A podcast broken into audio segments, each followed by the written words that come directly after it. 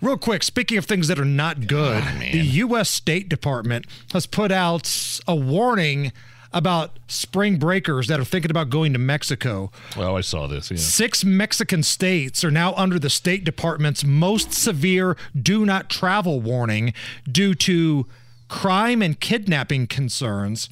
And these are some of the popular resort towns. I, I know you said. I know this article said they're popular, but I I've never heard of any of them, and I'm not a Mexico aficionado. I think I've only been to Cancun when I was a kid. Cancun's not a part of this. Yeah, yeah, okay, yeah, yeah. but the popular Pueblo Bonita Resort in Sinaloa, Mexico, is part of this. Now, I know people who have gone to this Pueblo uh, resort before, but it is part of the severe do not travel warning. So what are they saying? The cartels have kind of infiltrated these Right. these resorts and are, you know, established ties with businesses and stuff. A U.S. Marshal said that, yes, the cartels have infiltrated and kidnapping is a big concern here. Jeez.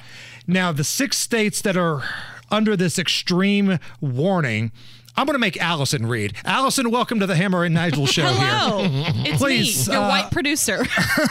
Please tell us these six states that the State Department has said do not travel. uh, sure, uh, Gui- Guerrero, Mm-hmm. Cocamila, uh, Michoacana, uh, Silo La, Sonola. Si- Sinola, uh, Tamaulipas, and Zacatecas. Yeah!